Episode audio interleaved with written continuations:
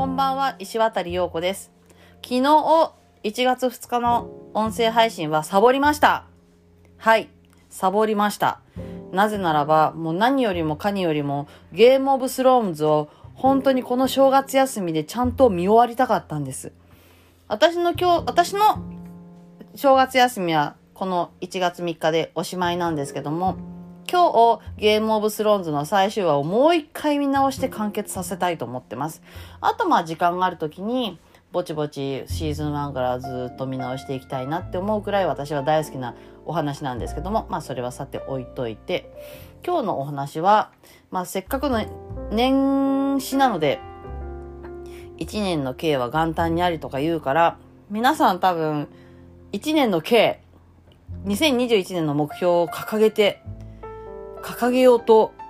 書き初めみたいなことしてるのかもしれません。まあ、この件について私はちょっとお話をしたいなって思って今日はその話題を持ってきましたのでよろしくお願いいたします。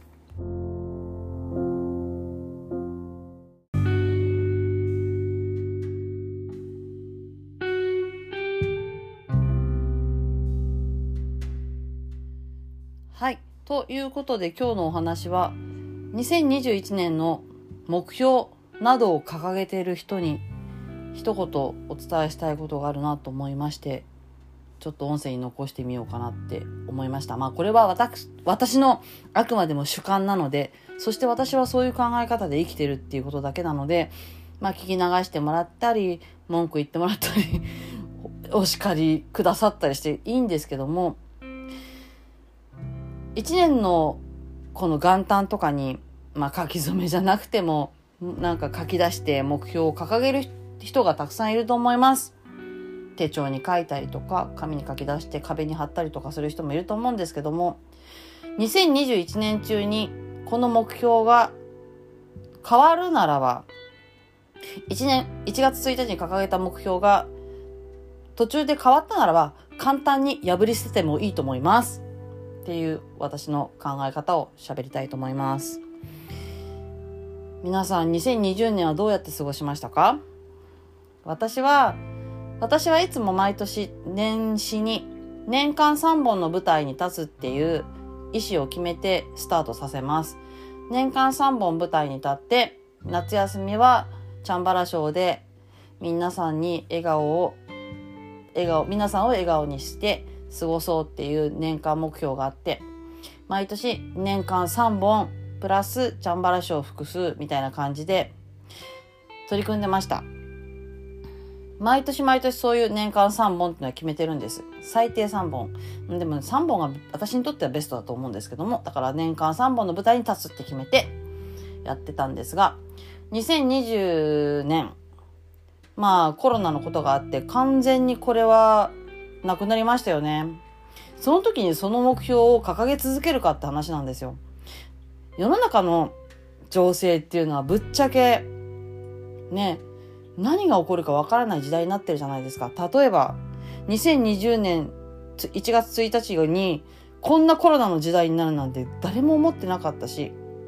でもその中をちゃんと生き抜いてくるためにみんな多様性をこう加味して自分の生活に取り入れて生きてきたわけじゃないですか。その時に1年の、1年、1月1日の目標を破り捨てることを拒む人っていないですよね。そういうふうに多分人間の成長もそういうところがあって周りに適応しやすい人ほど成長が早いじゃないですか。自分で切磋琢磨したりする人って。そういう人ってさ1月1日の目標とその半年後の6月1日の自分がもうかその目標を超えちゃってる時もあるかもしれないじゃないですか。そしたら目標がうん目標を超えちゃったらもう別にいいかもしれないか、うん、例えばもう違う違う道に進み始めちゃった人もいるかもしれないじゃないですか。そしたら簡単に目標って破り捨ててもいいと思うんですよ。新たな目標をどんどんどんどん更新していくことの方が大事だと思って。だから1年の計は元旦にありっていうのは今の時代には実はそぐってないのかなってちょっと思ったりしてます。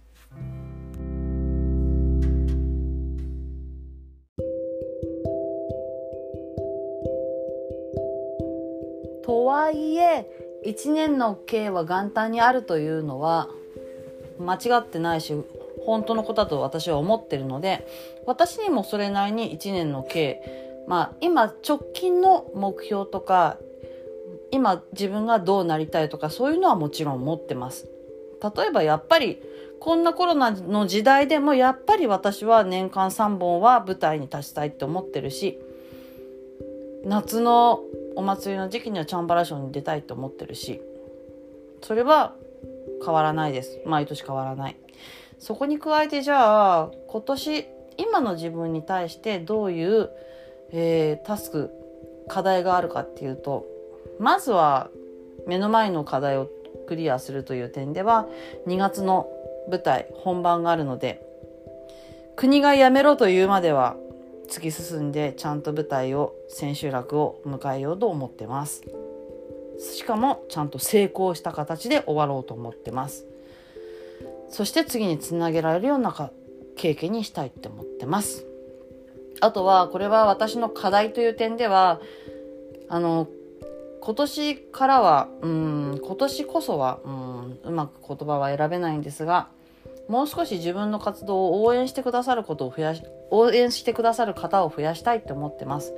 そのために自分がそういう行動を取れる人間になろうっていうことをちゃんと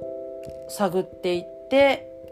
身につけていって成長したいっていうのが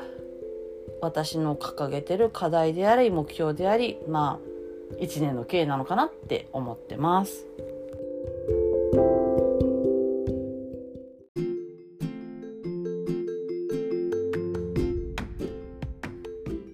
ということで、2021年も頑張って参りましょう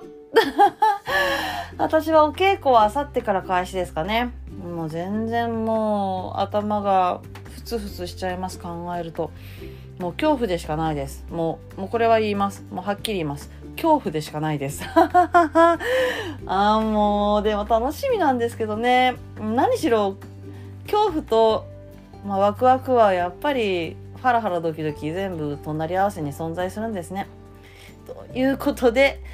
はい、改めまして、今年もよろしくお願いします。めちゃめちゃ頑張って、1年間突き、突っ走ります。つうことで、また